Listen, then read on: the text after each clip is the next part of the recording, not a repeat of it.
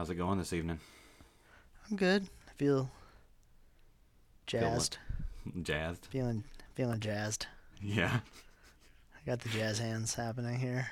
Uh, that was my next question. You're Yep. already on top of it. Yep. You must be jazzed. I want to right up front here apologize to the to our faithful beardos uh, for failing to record and publish a podcast last month. Uh, Yeah, we did fail, it's only a monthly. It's only a monthly thing, I know, but and we, still messed it up. Yeah, exactly. So. I think that's Just- the flip side of it. Yeah, right. It just didn't. It just didn't happen. So I apologize, and uh, we're gonna try to be more regular with this business in the future. So I'm gonna be regular. I know I'm Um, drinking green tea and it's delicious. green tea. I got some fizzy water here. It's pretty good. I was gonna ask you about your beverage preferences. It seems to be uh, how we're starting off these things. Yeah, yeah. So I got a I got a fizzy, a fizzy berry flavored sparkling water. I don't know what, I don't know what flavor berry is, but uh, Yeah. Uh, maybe it's some guy. At that at that point, You like that? I do. Fizzy berries water. Yep. Um, at that point, it's not even water though, like what you're drinking right now. That's It's basic. water. That's soda. No, but there's no sugar in it. There'd berry something in it. It's not sugar though. It's it's like some kind of artificial even- flavoring. I was about to say, do you even know what it is? Natural flavor. That's all it says. Oh, that is that is bull. I don't ask questions.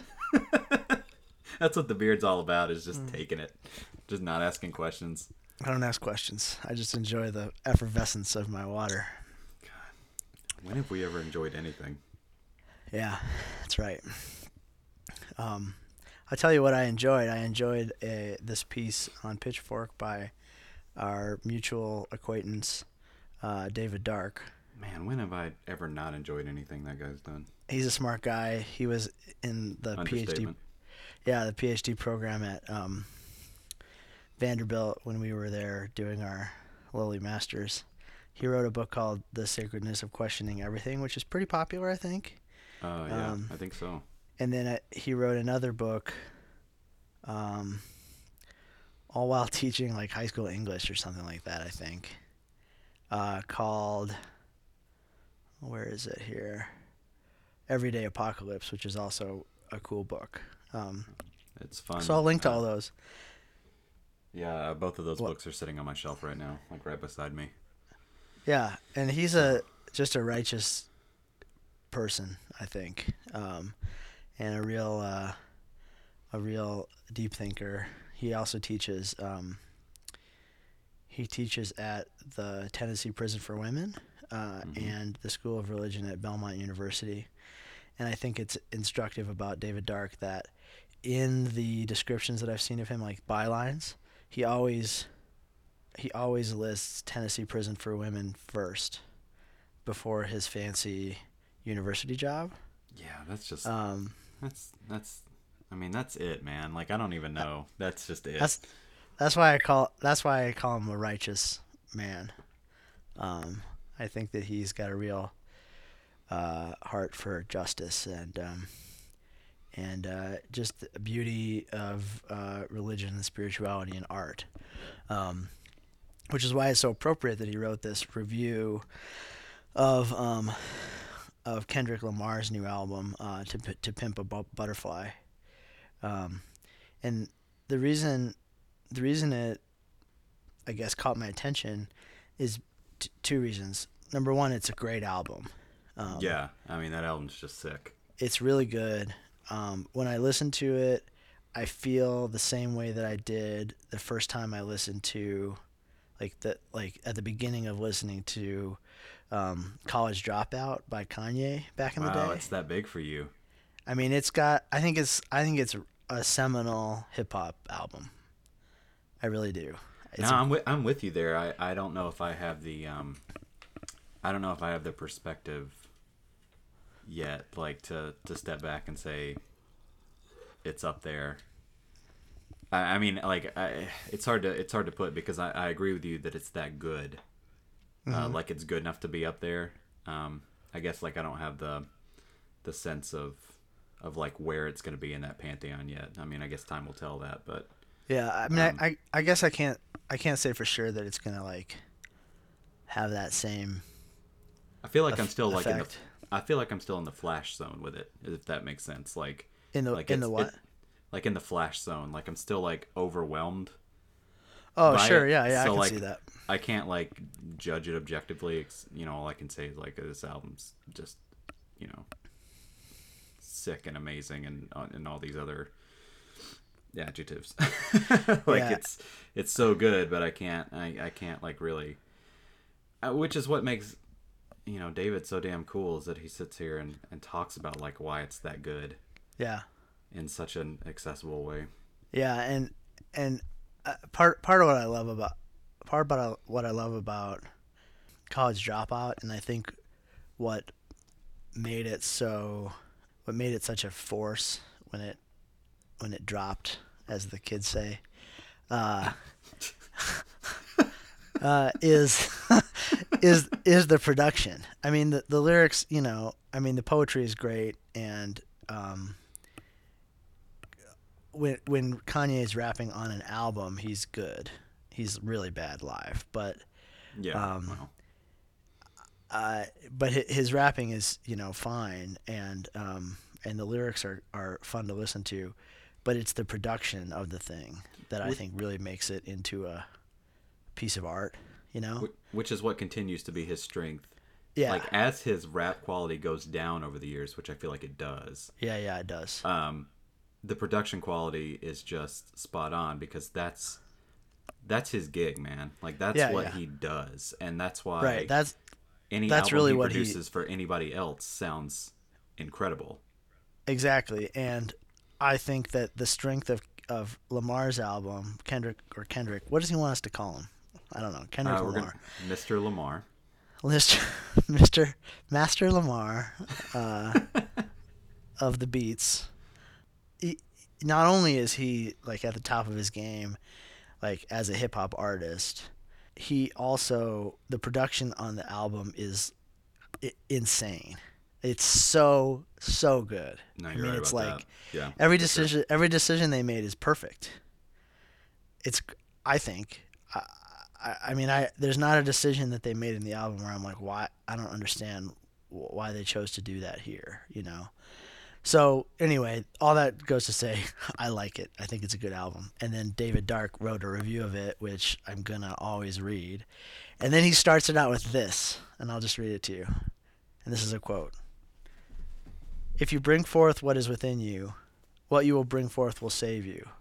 If you do not bring forth what is within you, what you did not bring forth will destroy you. End quote. And then David Dark says, This sacred insight attributed to Jesus of Nazareth in the Gospel of Thomas pulsates within every track on offer in Kendrick Lamar's To Pimp a Butterfly.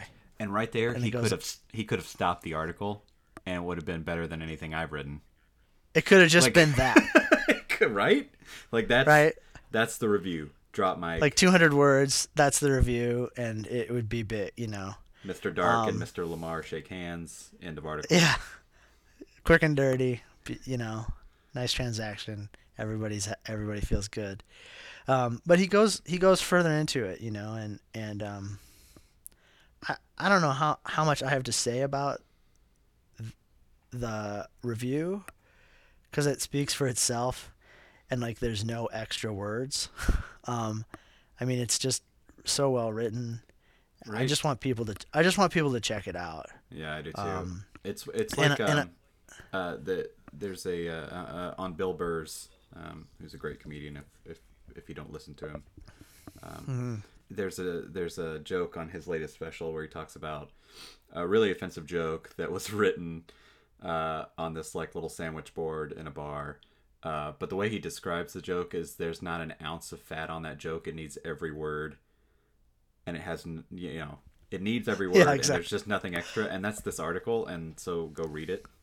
Um, yeah, right. Go go read it for sure. Um, what I love about it too is is the conclusion, um, and and I think this is an argument for all all art.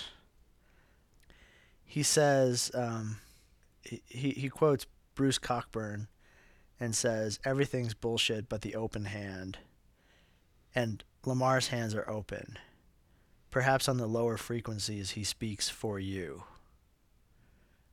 And like what is our like what is the activity of sitting down and encountering any any art, whether it's written or photographed or illustrated or recorded, but that experience of finding something finding something where somebody opens themselves themselves up and in their particularity touches on something you know universal in us Yeah, and the great Um, thing about that that last sentence, uh, like it's getting at, like where does that that interaction happen to? mm-hmm. Um, so it's not only about uh, the speaker speaking, like, I mean, you know, when he's talking about on the lower frequencies, you know, I think we we really um, we have a tendency, especially now, when things are when when most media is so loud and so and so bright and flashy, to try to get you know to try to get our limited attention. Uh, I think I think the the good stuff that just rides on the low wave just yeah. uh, it passes under the radar for so many people. And um, and that's just where some of the best stuff is. And i'm not saying that that kendrick lamar's album is like riding the low frequency in terms of popularity or acknowledgement. I mean this dude's blown up. I mean that's just all there is to it but but i think you're totally right. Um, i think there's a way to to look at these experiences and I don't even know if experiences is the right word. I think it's the the relationship between, you know, um, the artist and the one who's experiencing the art. Um, yeah Like where And- where that's it- happening. I, that's a fascinating thing for me to look at. I don't even know how much I have to say about it, other than I just think some of the stuff that li- that rides that low wave is is just so cool, and and it and is sometimes so much better. Well, right, and, and I think that it's um when he talks about lower frequencies, I think he means the unspeakable aspect of resonating with a piece of art. Right? Like the the fact that there, there's something here that you can't put your finger on. Sure. Oh yeah. Um, but relating back to the beginning is something in you that that you need to express. And the list like listening to the album may be an expression of that instinct or that moment or or that emotion, you know, that that that listening to this or or exposing yourself to a piece of art is a creative impulse in itself. I think that's fair. I I don't. I wonder though. I mean, pure speculation. Just wondering, like, how much Kendrick Lamar gives a shit about that. Well, I don't think- No, no, I mean, Yeah. I mean, there's that element too of like the one the one of the things I felt like uh, you know when I listen to some artists and their record, like I can really tell, I can really get a sense of you know this this musician is like reaching out trying to grab me trying to make you know shake me and make me understand. When i listened to pimp to pimp a butterfly i felt like lamar didn't give a damn if i was listening or That's if right. anybody was listening. And that, i mean that's part of what makes it so great No, that's that's totally true. I mean, he it it is uh, a personal, a total, a completely personal expression by Kendrick Lamar, uh, which I think is what David Dark is saying too. You know, I don't know why I always say David Dark, but I love saying his name, David Dark. It's great to say. Because not many not many people are like blessed with a first and last name that just It's so awesome. yeah Uh, we're just like sitting here swinging from his nuts. I hope he doesn't listen to this episode.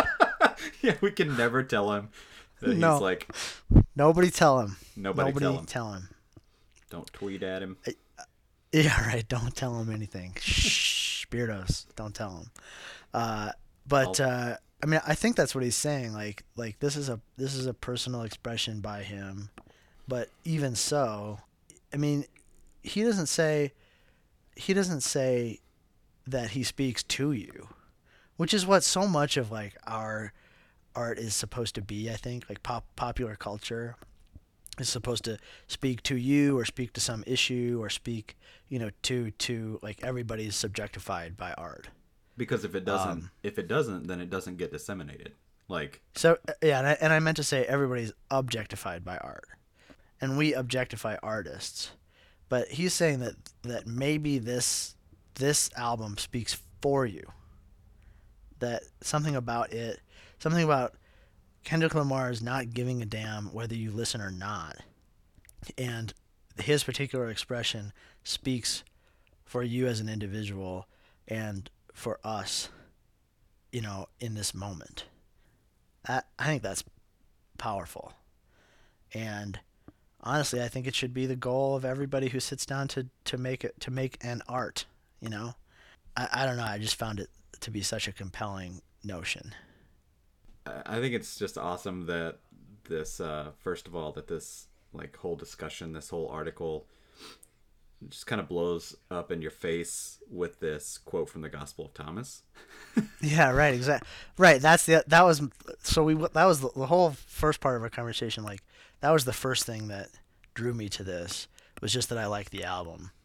But then the second part is that it starts with you know this I guess esoteric gospel that was, you know, lost to the sands of time for a thousand years. And um and now it's on uh, now it's the first line in an uh, hip hop album review uh, on Pitchfork Media. You know, Yeah. um, I mean the audacity to to use a Gnostic gospel as the lens as a lens through which to view Kendrick Lamar's album is like massive. I mean, who does he think? Who does he think he is? You know, I mean, like, yeah, I get that he, he teaches religion and he's got this fancy PhD degree and all that, but it's like, man, like, what? The guy is like a just fearless, you know. And they f- published it. oh yeah. It's incredible. It's incredible. It's an incredible thing. You know, I mean, pulling Yeah. something from you know, not the real Bible, the Well, right. one of the and, lost and books of the Bible. Well, that well, yeah. Which reminds me, and we've had a we've had a sort of foregrounded this conversation, but pull back the curtain here a little bit. But Um, you got to do that, you jackass. That's all right. It's meta, you know. Meta, meta, meta. It's post postmodern. Um. Anyway, uh, so Elizabeth and I are walking out of Barnes and Noble the other day, and they have like a section at the front. It's like this. It's like the steal me books. It's like steal these books. We don't care. Please, we don't want You know to what try I'm to talking sell about? them. Yeah. they're like, like, it'll it'll cost them more money to sell it than if you stole it. Yeah, it's already past Um, the sensors. Right, right. It's past the sensors. It's like in the little like entry alcove, right? Yeah. Um, so it was in there, and Li- Elizabeth and I were talking, and I just sort of saw it out of the corner of my eye, and I got this look on my face, and I looked at it because it it said the lost books of the Bible. that was the title. Uh, but uh, so so I see this book, and I had this look on my face, and I was just like, oh man, you know. And Elizabeth was like, what? I said, did you see that book? It said the lost the lost books of the Bible, and she was like, yeah.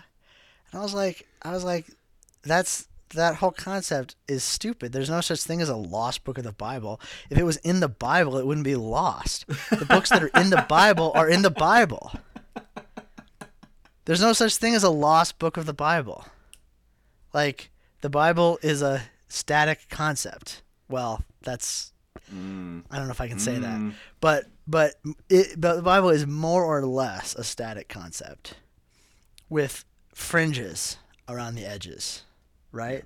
Well, in that, I mean, especially in a publishing sense, like, Right. um, I mean, you know, when you go to a bookstore and you buy the Bible, yeah. you know, you're going to get a certain set of books within it. Mm-hmm. Um, And even if you buy the Bible with Apocrypha, that's another That's set right. set of books. And it depends if you're a Protestant or a Catholic, and it depends if you're a, you know, if you're a Orthodox or not, or, or you know, or uh, Eastern Orthodox or in the Western Church, and Let's just break Um, it down. If you're a real Christian, or you're not a real Christian. You're gonna buy a different Bible. That's right. Uh, and and and I understand I understand all those arguments, but more or less, the books that are included in that sort of fuzzy area have been the same since like the third century. Sure. Okay. Mhm. So you can expect certain books to be there, and you can or you can expect certain books to not be there or to be there with to be there with a an asterisk. But but the books that were lost to the sands of time, like the Gospel of Thomas, were specifically not included.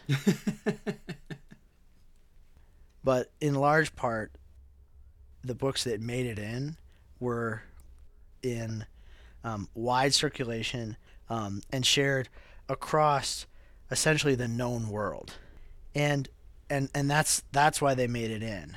But don't you think that somewhere along the way, like like a book fell out and Like out, out of the out of the carriage or out of somebody's rucksack or whatever. yeah, like like like uh, the horse-drawn buggy hit a bump Yeah.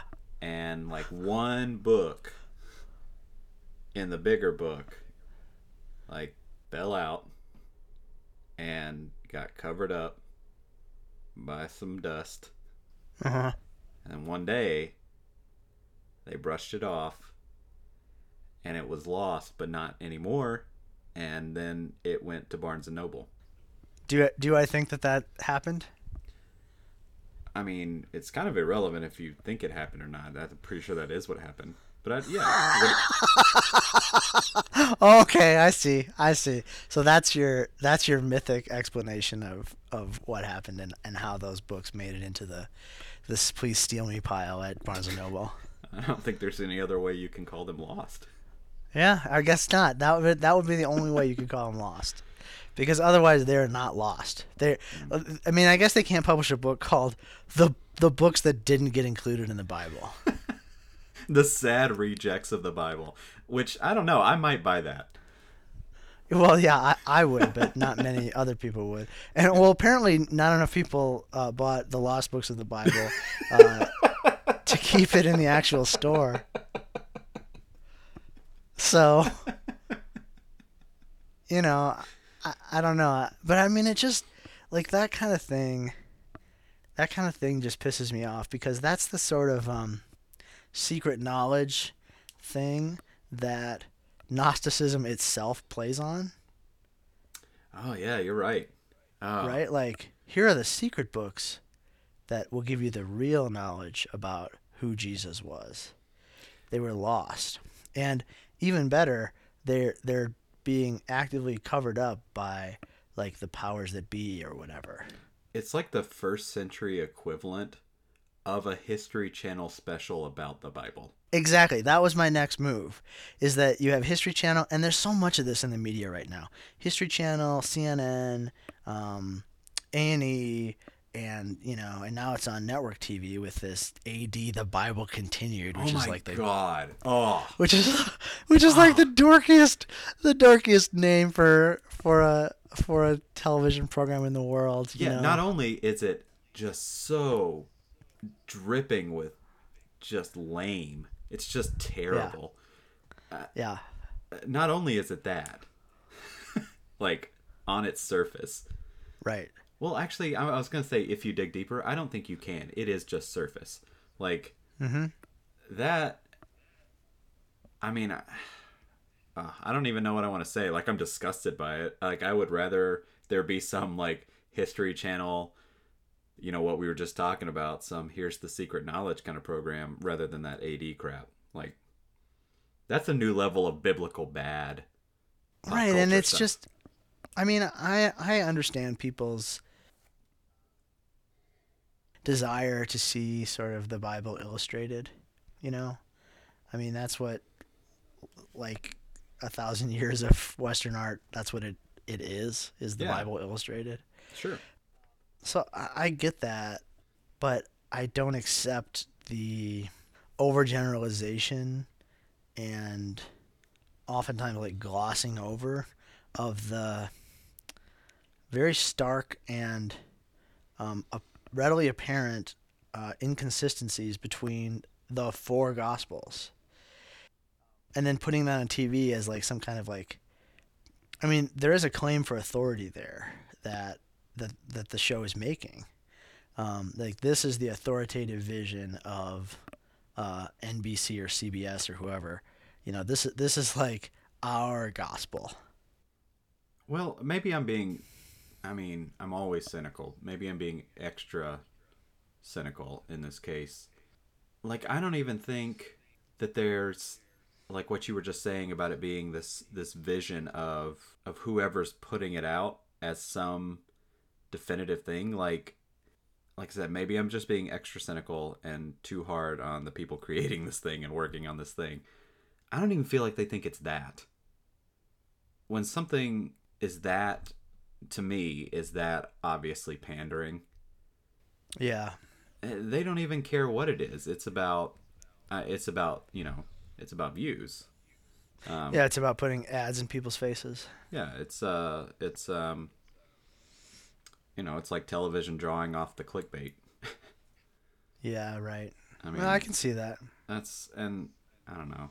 I I've been known to you know be overly cynical and dismissive of things people like. That's fine, I guess. I mean, it's not fine. It's a flaw in me, but sure but you know, I accept it. I'm trying to acknowledge it. That's something. Um, I don't know, but yeah, yeah, I'm with you. There's just so mu- it feels like there's just so much of it, like right now especially, and I don't know what's kind of dredging that up. I don't either but i don't like it I feel like okay, that's a new beard slogan right there. i don't like Well, I, don't know either but i don't like it i'll write that down Yeah, Please do. So yeah, I don't know. I don't know exactly how we got there, except to say that um, while of course there were political and probably some nefarious dealings that went on to establish the canon, like the official canon of the Bible. Mhm. In large part, the canon was established in parallel with the actual use and dissemination of the books that we have Yeah, for sure.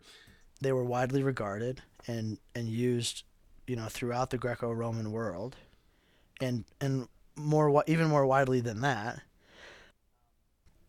and those are the books that made it in and uh, I think the f- I think the fact that the books that didn't make it in are now being sold as some kind of secret knowledge is damning of those books because that's what those books are trying to say that there's a secret knowledge that can help you escape the physical world, which is not what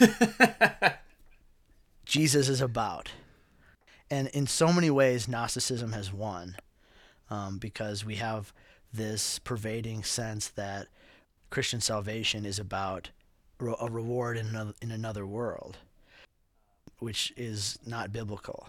And so, for these things to be marketed to us, I think is damning of our own culture, Oh, yeah. and that's why it, that's why it bothers me.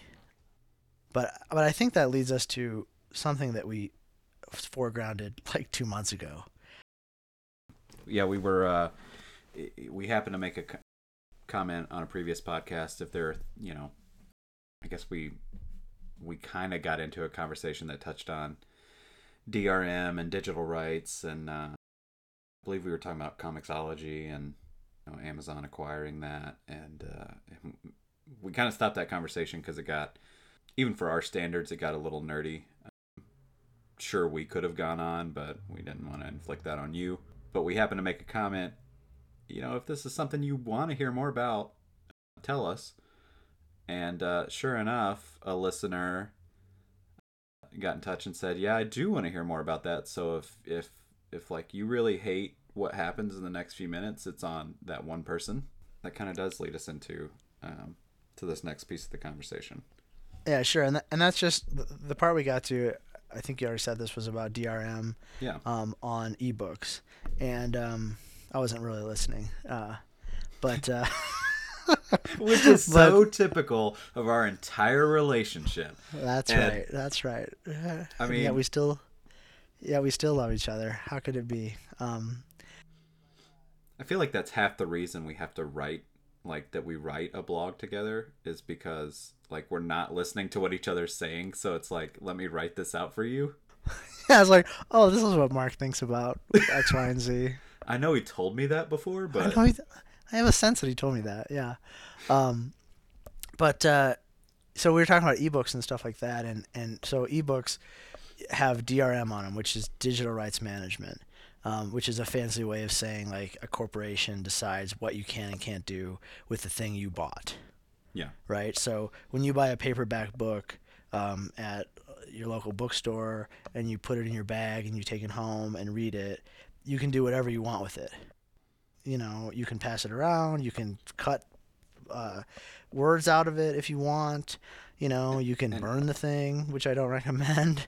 And if you if you feel like you're maybe a little unfamiliar with this concept, I promise you you're not if you have, you know, if you used iTunes Yeah. in the past several years. Because before they made that move a couple of years ago to go non-DRM on the on their tracks, all tracks on iTunes were DRM, and that's why you couldn't put them on a a Zune. Yeah, move them somewhere else. Man, I wish I had a Zune still. You don't. Well, I mean, like sitting on my desk. Oh, you wish you just had a brown one to sitting like over look there to like look at. as a paper as a paperweight. Yeah. uh, Did you thought- have a Did you have a Zune? Oh hell no, dude. Oh, good. I'm Okay. nothing- Man, I was just about to offend like four Zune users. I had a I had a friend who had a had a Zune, and uh, You made I fun of remember- every day. well, no, I remember I remember he got it, and like you know that was like right in the middle of like everybody getting iPods, and he got a Zune because he was like a Microsoft fanatic, you know, and yeah. um, and I was just like, oh, you got a Zune, huh? And he was like, yeah, and I was like, all right,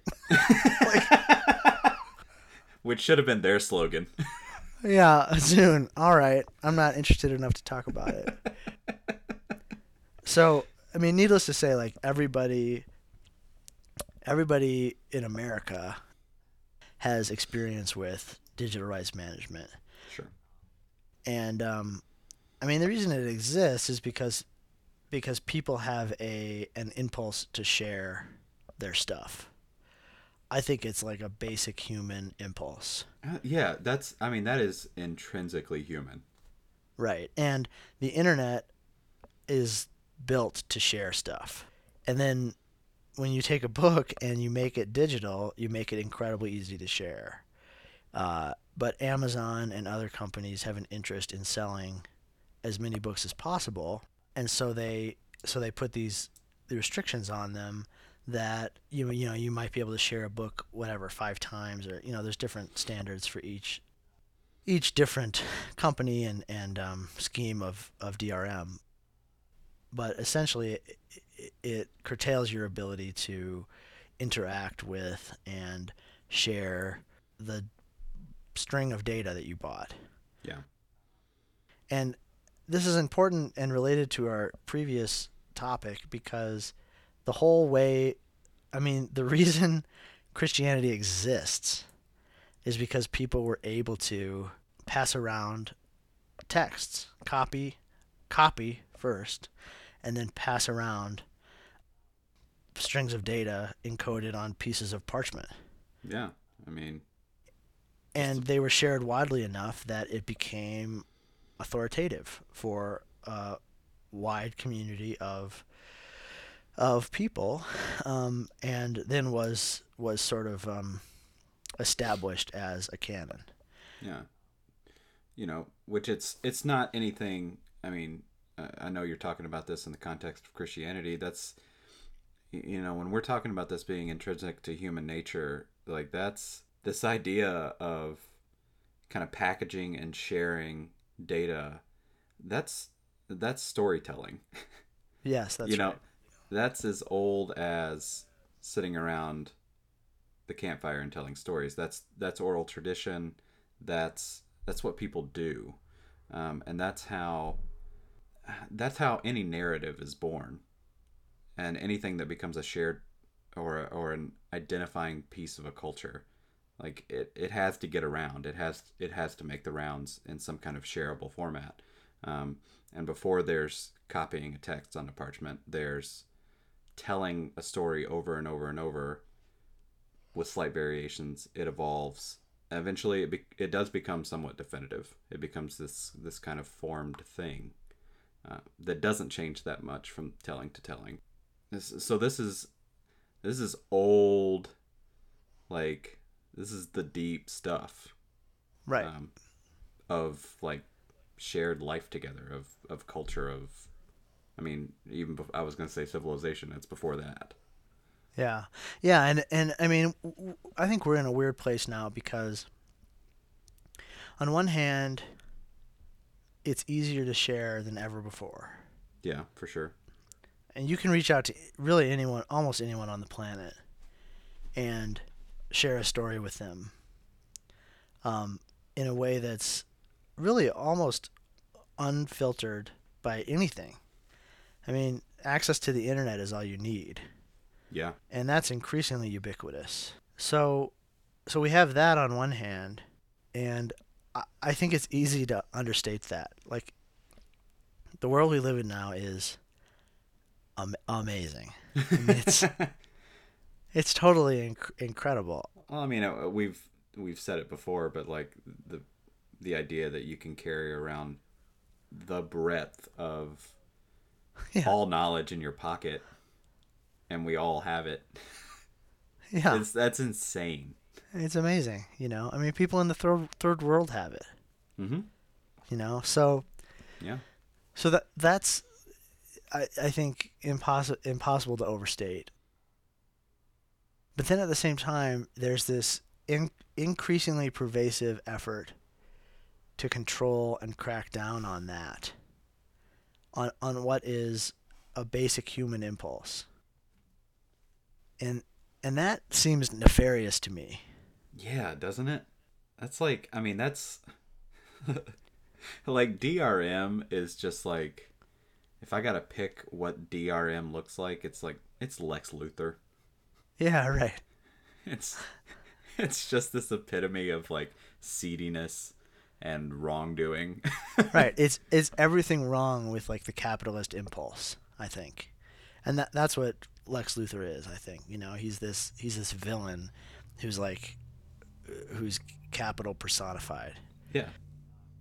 And and so um I I don't know, I I, I think we the thing about a, an ebook is that it's incredibly convenient. That's the revolution is that that you can have, you know, 500 books in your pocket. Not just access to information about them, but access to the books themselves on Yeah. a single device.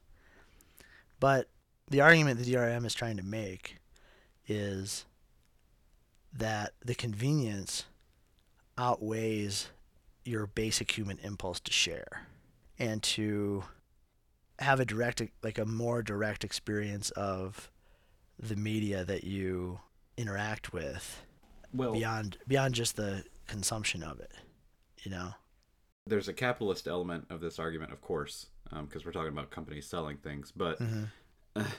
the argument from that side is one based in fear because it's we can't let you exercise this basic human impulse and share because if we do, then we don't sell enough books and we go out of business and that and this information and this this knowledge disappears.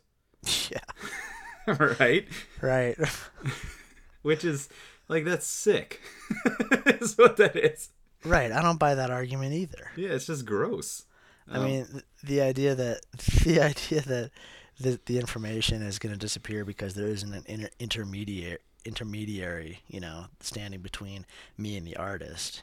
Yeah, Like that that's the most encouraging thing to me is that more and more artists, writers, authors, you know, painters, comic artists, these people are able to access their audience directly. That's what we do on the beard. yeah. We don't have an intermediary.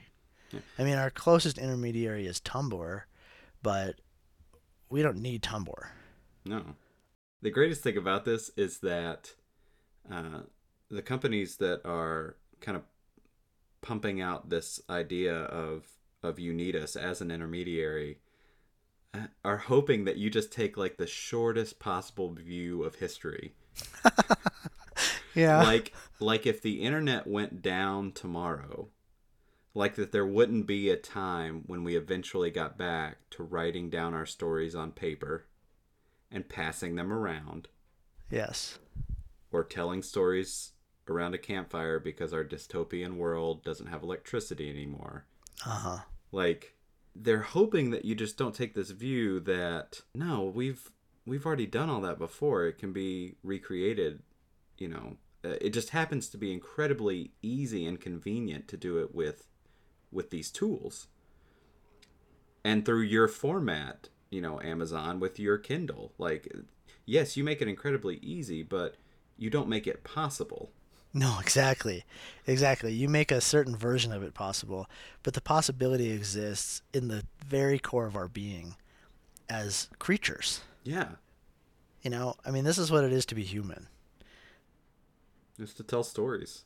Yeah. and to share those stories. and I I uh, guard that jealously, and I I I feel a incredible affinity for the people who come and read our stuff and listen to our podcast.